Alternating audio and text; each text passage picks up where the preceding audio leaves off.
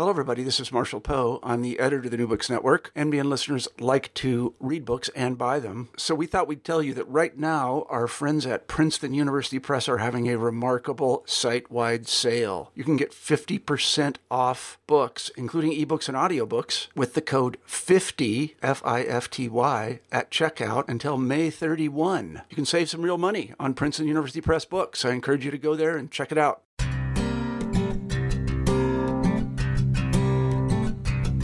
Welcome to New Books in Communication Studies, a podcast channel on the New Books Network. I'm Nathan Bierma. Television started as a dream of 19th century science fiction. It took its place in the 20th century home and became a fixture of family life and a transformative cultural force. Today, televisions are both less visible and more present than ever, thanks to screens on our walls and in our pockets.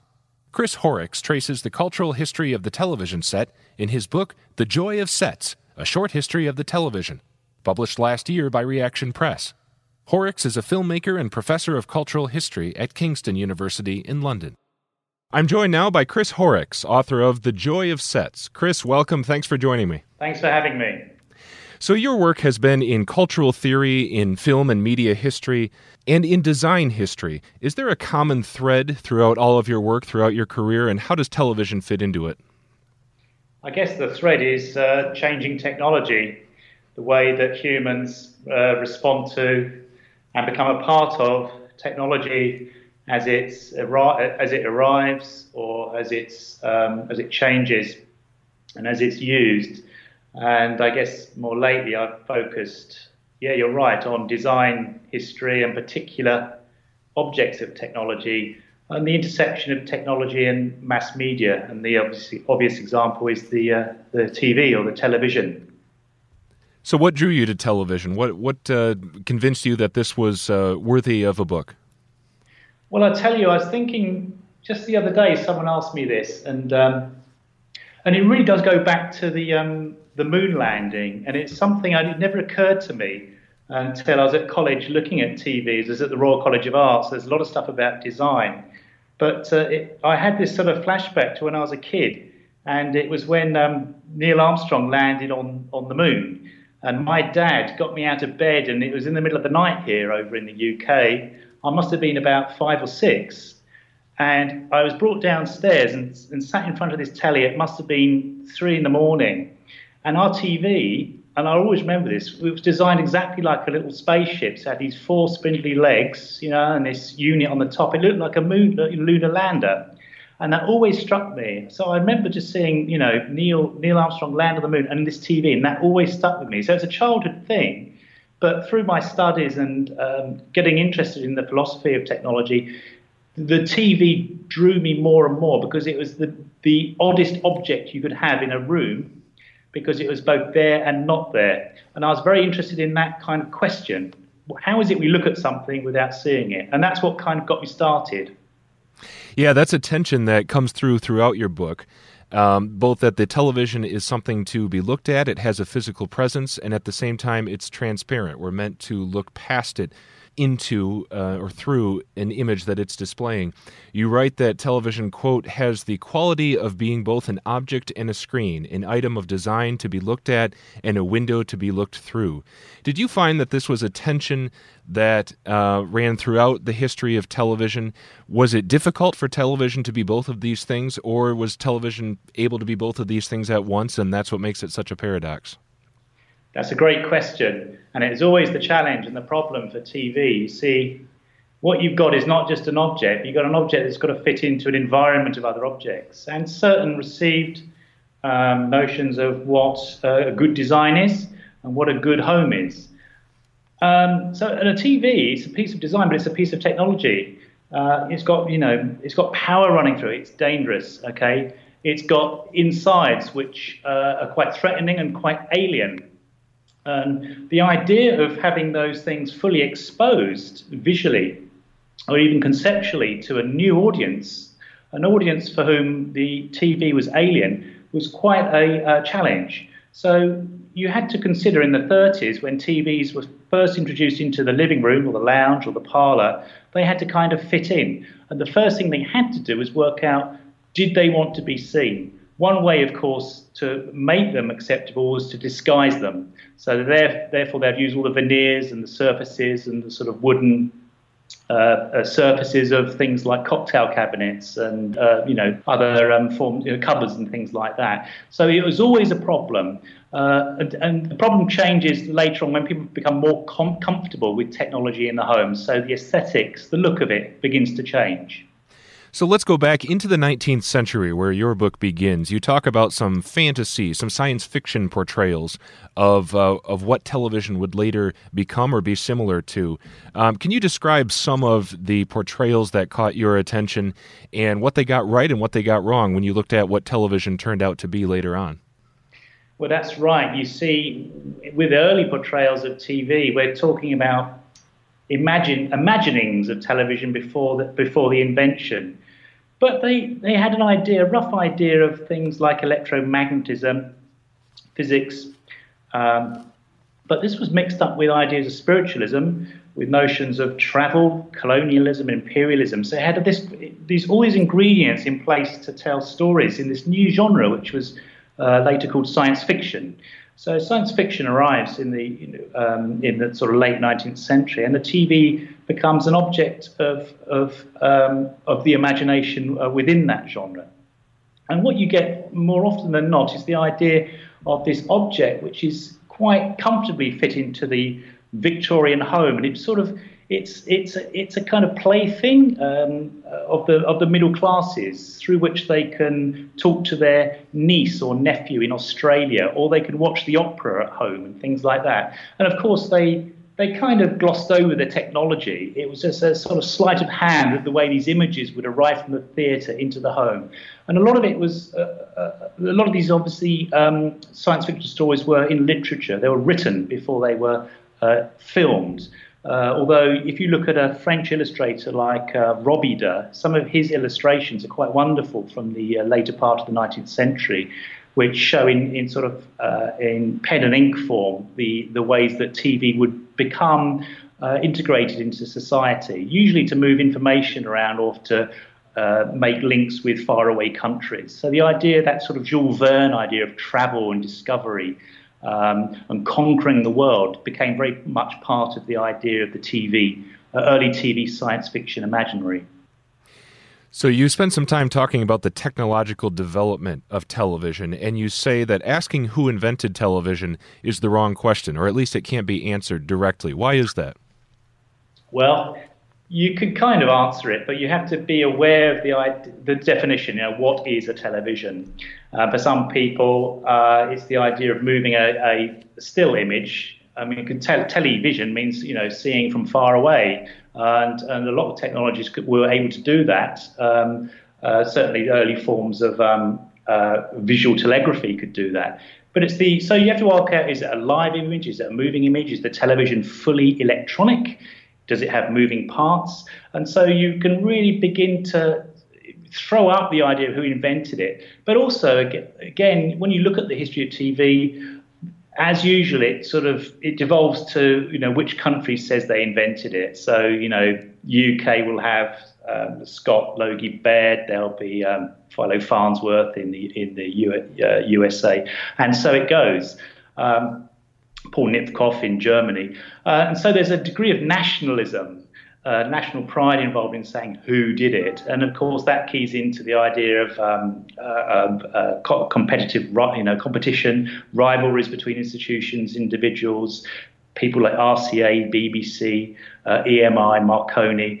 So when you put that all into the mix, the question becomes harder to answer. But we could roughly say it was invented or it was first demonstrated publicly, let's say 1925 by Baird in Selfridges in London in 19, yeah, 1925, and maybe a year, a year, or two later by Farnsworth, who did the, arguably the first all electronic TV with no moving parts in, in the States a couple of years afterwards. So it depends how you look at it and, and what you define the TV as.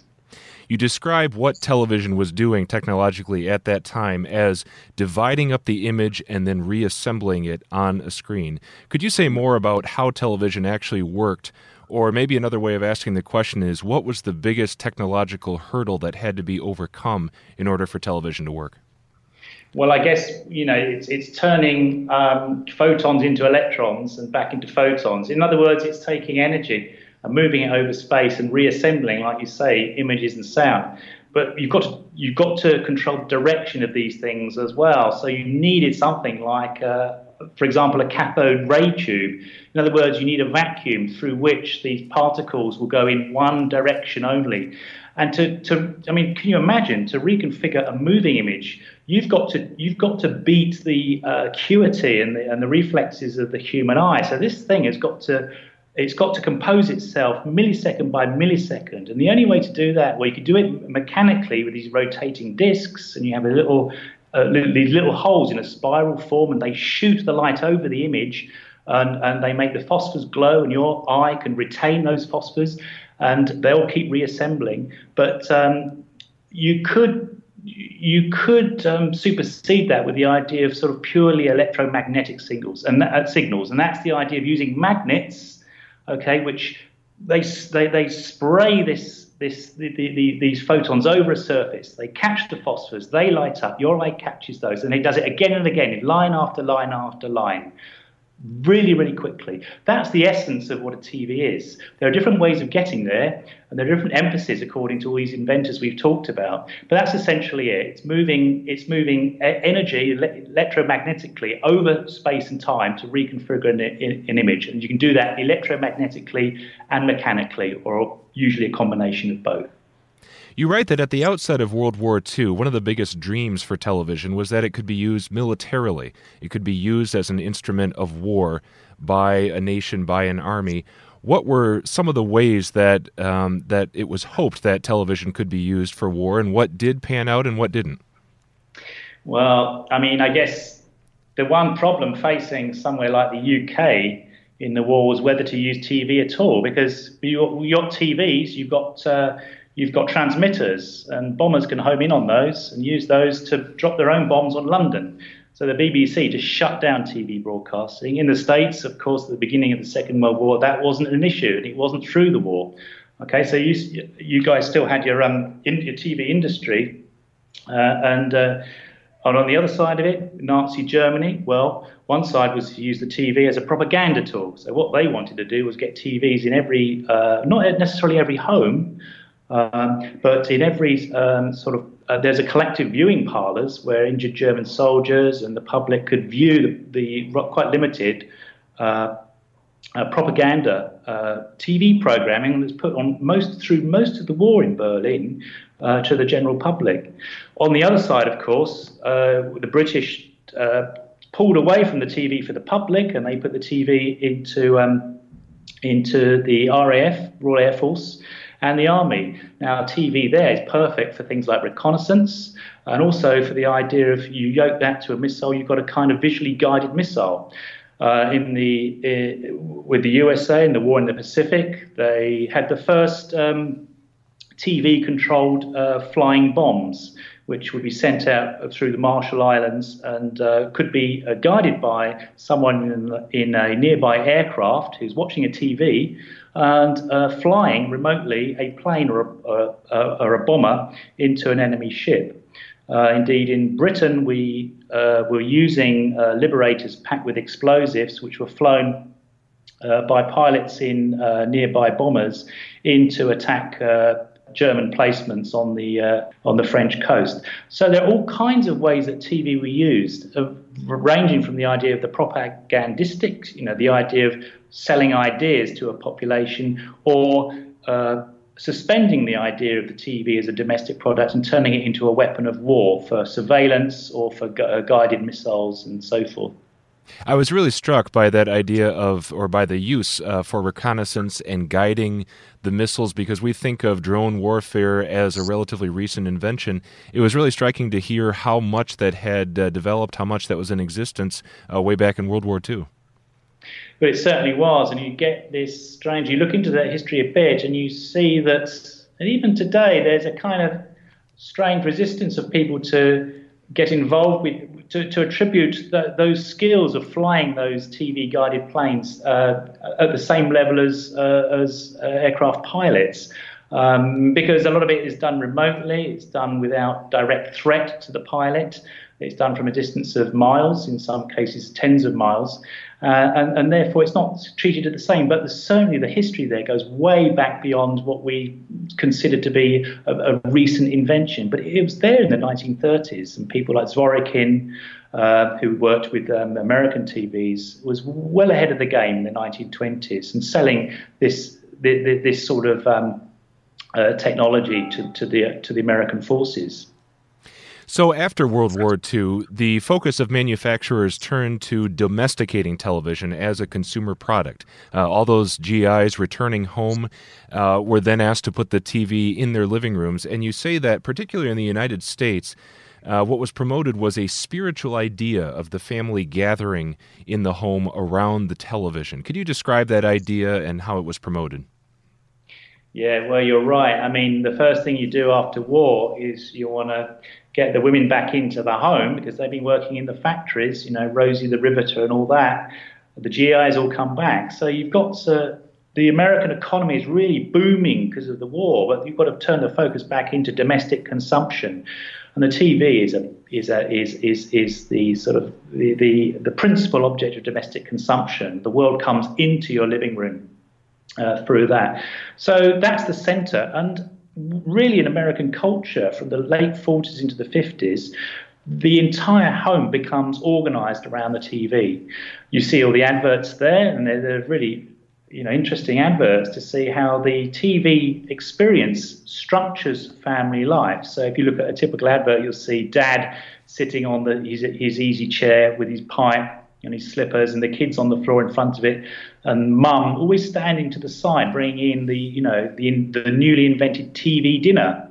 Um, we get to the strange uh, situation where uh, they they tried to um, sell um, televisions uh, embedded in cookers in the kitchen, so the woman could watch TV not as a distraction from cooking, but to follow cooking ingredients as she cooked. So this whole division of labour uh, uh, uh, through uh, of gender, male, female, for kids and adults, which goes on. And then, of course, from the 50s onwards, you've, you've got an excess of TVs. So you've got to start marketing TVs as being ever so slightly different from other TVs.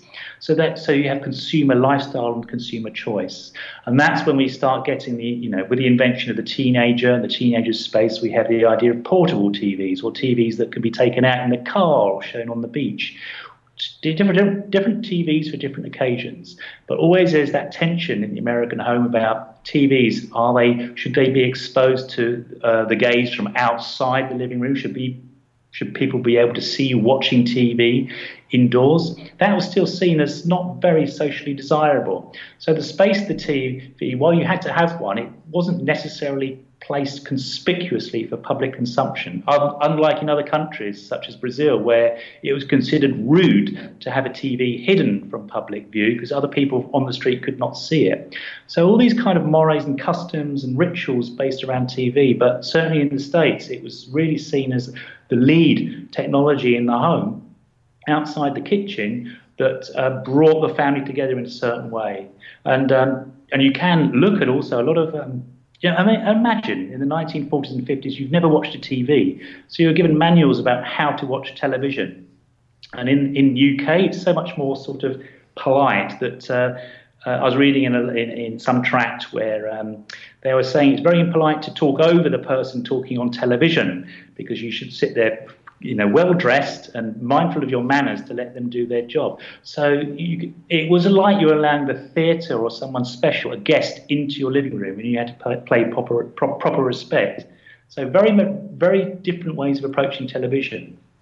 But television did take its place in the home as a focal point of family gatherings. But you proceed to talk about concerns and anxieties uh, that the advent and that the uh, so-called invasion of television uh, brought about. Uh, you quote an author, Jerry Mander, who wrote, I believe, in the 1970s, four arguments for the elimination of television. Uh, can you explain what he was worried about, and which one of the, which ones of those did he get right, and, and what wasn't he seeing? Well, I, uh, yeah, you got you got to put that in, in, in the context of 1960s, 1970s paranoia, and there we are from the 50s onwards we, we have another threat, Uh, now you can you can you can materialize that threat as something like you know the, the Russians, okay, this you know the Soviet threat, the Red threat, or aliens. 1950. You can put those two things together. We have these new merging sort of human sciences of psychology, uh, motivational uh, research on why people do things, and so we have, you know, inventions of terms like brainwashing, thought control. And that goes as much in uh, things like advertising and product design as it does in the idea of the, the, the TV and its reception in the home. So there's a whole culture there of this, this, this sense of suspicion that there's someone selling us something and it's subliminal and we don't know why we want it, but we're buying it anyway. We're like these kind of consumer robots, happily consuming away, not knowing we're doing it. Jerry Mander is you have to look into his credentials, but uh, he, he, he makes the claim that uh, TV is not just the standard thing is TV is bad for us culturally because it reduces um, you know the the sort of the bar in terms of the idea of uh, how easy it is to acquire culture. You know, it's the, the Jew sitting on the sofa just watching anything. A couch potato, if you will. Um, but he's arguing more directly for the idea of almost a, a biological uh, physiological impact, negative impact on the human frame. So he, and I've tried to track down some of his experiments, not with much success, I confess, but he would do things like he'd, he'd quote little known, quite oblique papers about putting plants next to TVs or mice in cages next to TVs, and, and the plants would start growing the wrong way, and the mice, the mice tails would drop off, and so forth. So he's making these mm, quite tenuous links between cancer and the television, and that kind of remains because, as you know, that perhaps the the fear of electromagnetism and, and kind of waves and radiation that, that, that, that, permeates our idea of electricity in the household has been present for maybe 100 years. And you've got to consider this TV is dangerous. You know, it sits in the corner with you know, thousands of volts flowing through it. And when TVs explode, boy, do they explode, you know, because or implode because of the uh, the vacuum inside. Um, but what struck me really, the uh, you know, putting Jerry Mander arguments aside, and I'm not really persuaded with any by any of them, is that um, when you look into, as I did, the actual incidence of TV-related injuries in the home, they're quite significant. Why? A TV, before they became light and flat screen, is a very, very heavy object indeed. You know, full of glass and lead and whatnot, metal, and it's balanced on a cabinet or something, and it's front heavy because the glass is all at the front. So if you get a child clambering up the TV, and grabbing hold of it, odds are the TV will fall down and onto the child. So there's so many incidences of, uh, um, and in the book I just list a lot of, uh, of, of, of, various breaks and abrasions and contusions and things that happen uh, through the particularly American family home through the 60s and 70s.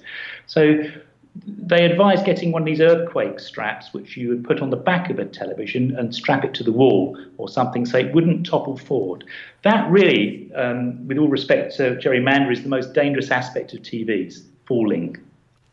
So, in addition to these literal and physical dangers, you talk about artistic critiques of television as a cultural force, as a tool of enforcing conformity.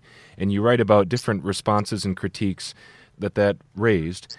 Uh, one of the most arresting images in this book is of, I don't know what to call it, an installation or a performance uh, called Media Burn by a group called Ant Farm in 1975 in San Francisco. Uh, c- can you describe what this was and what it was trying to say? Well, that's, that's, a great question. I'm not sure I can answer it because I'm not sure they knew what they were trying to say. But if you take that, you know, from the late 60s and 70s, you have this huge explosion in, in, in non-gallery art, and as you say, you could call it installation or performance, or or uh, the, the, the, the term at the time was a kind of a happening. You know, that's a kind of term in New York and LA. But that kind of artwork, which was transient, often quite destructive, often quite auto-destructive. Uh, in fact, um, sort of media burn, ant farm, that that that kind of event, which is a brief. Well, how can you say it was a it was a, a ziggurat, a kind of pile of TVs, which they set light to and drove a customized. I can't remember what car it, car it was now, Cabriolet or Ford, at speed. They added sort of science fiction size uh, fins to the car, highly unstable, and drove it at speed through this thing. It's, it's been filmed, uh, photographed, and it became a sort of uh, almost mythical moment in the idea of, if you like, a performed high velocity critique of the baleful influence of TV as a kind of passive, a passive uh, spectacle uh, foisted on on consumers, um, which had been refused and kind of resisted by and destructed through this uh, sort of radical arts community in California. And there's lots of examples of that in Europe as well. A lot of the art at the time, as this technology come, like TV comes on board, either tries to use TVs in radical ways or tries to destroy the idea of TV as a mass organized spectacle. And that's right in there in the early 70s with the artwork you describe. And the photo of this event is really striking because it catches the car at the moment of impact or mid impact, the car striking this wall, this bank of televisions. You have a lot of vivid images in this book of different types of television sets uh, throughout history, and uh, the variety and the artistic. Uh, merit in, in many cases is quite striking. Uh, tell me about looking at and finding these uh, photographs. And I take it you think that the television set has been neglected as a designed object, as a cultural artifact. Yeah, I think um, I mean, it's a real, it's fascinating to have discovered all those images. I mean, so many I, I, I hadn't realized and so many surprises. Um, and as you said at the beginning, that there's a tension there in the in the design itself, and there's so many forces around the design of the TV that you could imagine, say, a TV uh, designed at the end of the Second World War in the UK doesn't have many we don't have many materials to use. It's got to be very simple. It's got to be sort of legible to a public that's not familiar with that sort of design. Then you get to the 50s and you get something like plastics you know? So plastics can be formed contoured. Then of course you get these outside factors like the space race all right? As i said earlier the interest in aliens and ufos and roswell and so there's a whole new visual language that comes in from um, stage left, you know, which could be to do with the idea of the imagined flying saucer or the spaceman, spacewoman's helmet. Um, you get uh, in the 1970s with the arrival of minimalism, if we go back to art, the idea of the kind of anonymous object, you know, the blank black box, you know, the black box. So it's like an object that doesn't have any cultural reference or resonances at all. It's absolutely zero in terms of connotation. Uh, so the design of the TV has to sort of, you know, it does react to the idea of you know, increase, increasing miniaturization. We have the transistor. Things get smaller, things get lighter, things get uh, uh, miniature, more transportable. But at the same time, we have all these metaphors that are running through that seem to impinge on the idea of the TV itself. Um, and then we, we, we reach the 1990s. Everything kind of just goes big, grey, or black. Uh, and all that kind of fantasy and reference seems to be expunged, it disappears, and we're left with a kind of standard tail end of TV design until the cathode ray tube becomes obsolete, as uh, you know, in the last 20 years, and then the TV design changes again because we think, well, now it's flat. What do we do with it? You know, do we want to? Could we keep it as a big object in the corner, or should we put it on a wall? And then there's a whole new series of design uh, questions there. So that's really the kind broad narrative of the history of the design of the TV object. So now that we do have flat screens, now that the cathode ray tube is obsolete, uh, as you said, television kind of is absorbed into the wall or into a handheld device in our pockets. Has television disappeared? How completely has it vanished as an object? Yeah, well, I suppose you have to say, well, where was it before it disappeared? And I always kind of say it wasn't anywhere particular. So it's hard to trace its disappearance. It always wanted, it always phrased itself around disappearance, but now we've kind of got it for real. And um, so, what, what choices are we left with as consumers? You know, one of them is to disguise TVs in terms of flatness. So, there are examples in the books that TVs can be switched into being used as a mirror or to show your family photos or to show other uh, landscape and so forth or to show just to, to look like a wall. So there, it's become more chameleon-like in in that respect. And as you said, yeah, TVs diverge and they converge. They go into other media, or media come into them. So sometimes, you know, you you could use your flat screen like like a computer screen, downloading and chatting and and, and two-way uh, communication, things like that. TV's gone in every di- direction. The only thing we do know is that what is left from cathode ray tubes uh, from those old TVs. There's this kind of ghost, this long tail of TVs that are still out there at millions and millions of them uh, in landfill sites and the rest of it. And the real problem is there is what do you do with those old TVs because they ain't going away. You know, there has they have to disappear in a in a new concern, which is ones of sustainability and ecology. So that's one of the big questions.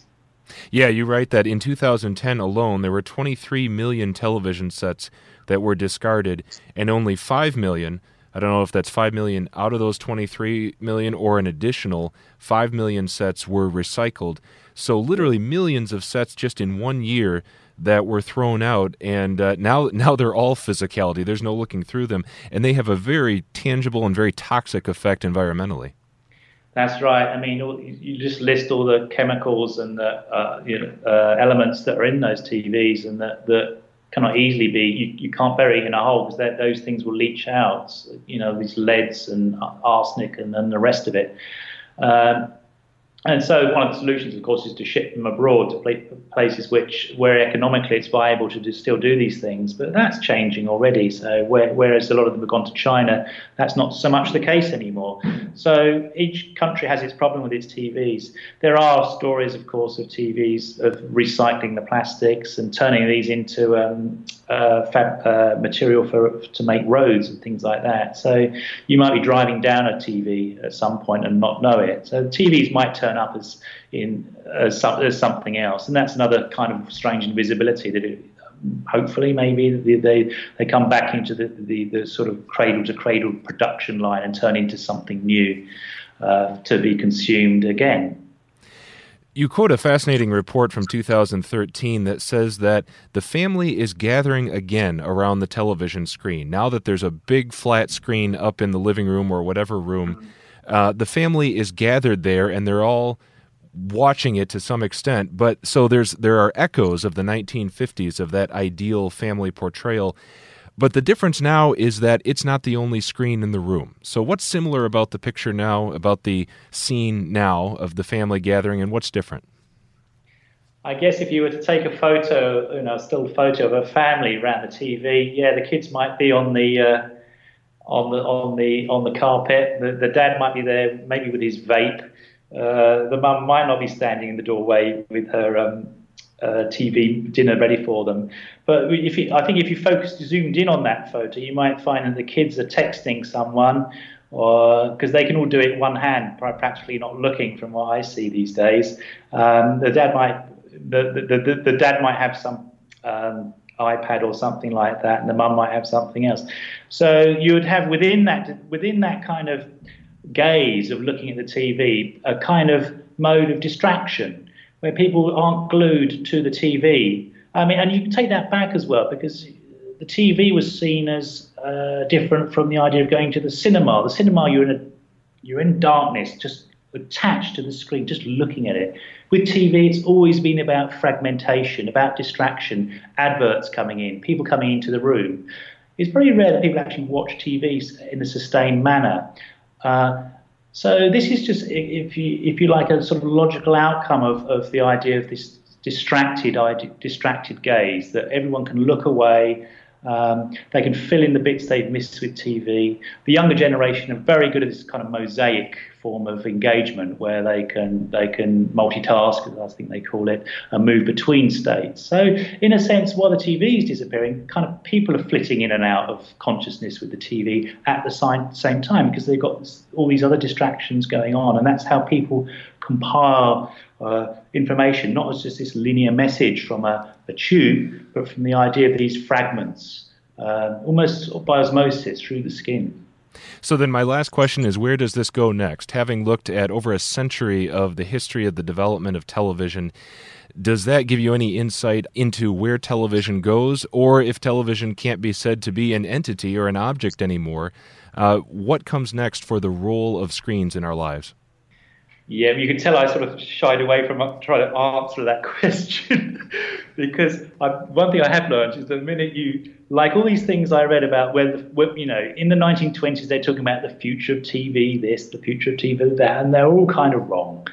You know, they didn't know that there'd be these huge corporates involved in it and these big companies, Sony selling these big things, and they certainly well, they might, flat screen was anticipated in the Victorian era, but the reality is quite different. So I don't know. I mean, I do think that there is the next phase is that what they call the post-human phases, where maybe the TVs will be closer to us or in us. There be we know these go- virtual goggles and things like that. They're they're they're sort of on the way in now, and uh, there may be some form of TV which is more mobile, which is more uh, worn, more integrated. Um, and uh, but again, you could argue that's just the stuff of a science fiction projection. So we, we don't know, but you can bet your bottom dollar there are people working on that. And usually these things are planned 15, 20 years in advance. So they're probably there on a design's table and, and they probably will appear in the next 10 years. But whether we get to know about them in beforehand through the secrecy and so, uh, so forth is, is another question. So I think we just have to tune in in 10 years and see where we are. Well, Chris Horrocks, the book is The Joy of Sets. It's fun to uh, read up on this history and to look at all these photographs of the different kinds of television sets there were and to take a close and critical look at the role television has played culturally. So, Chris, thanks for your time today. Enjoyed speaking with you. Thanks for having me. It's been a great pleasure. Thank you.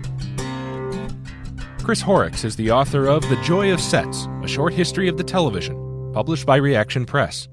Horrocks is a filmmaker and professor in the School of Critical Studies and Creative Industries at Kingston University in London. His previous books include Cultures of Color, Visual, Material, Textual, published in 2012, and Marshall McLuhan and Virtuality, published in 2000. I'm Nathan Bierma. You've been listening to New Books in Communication Studies, a podcast channel on the New Books Network.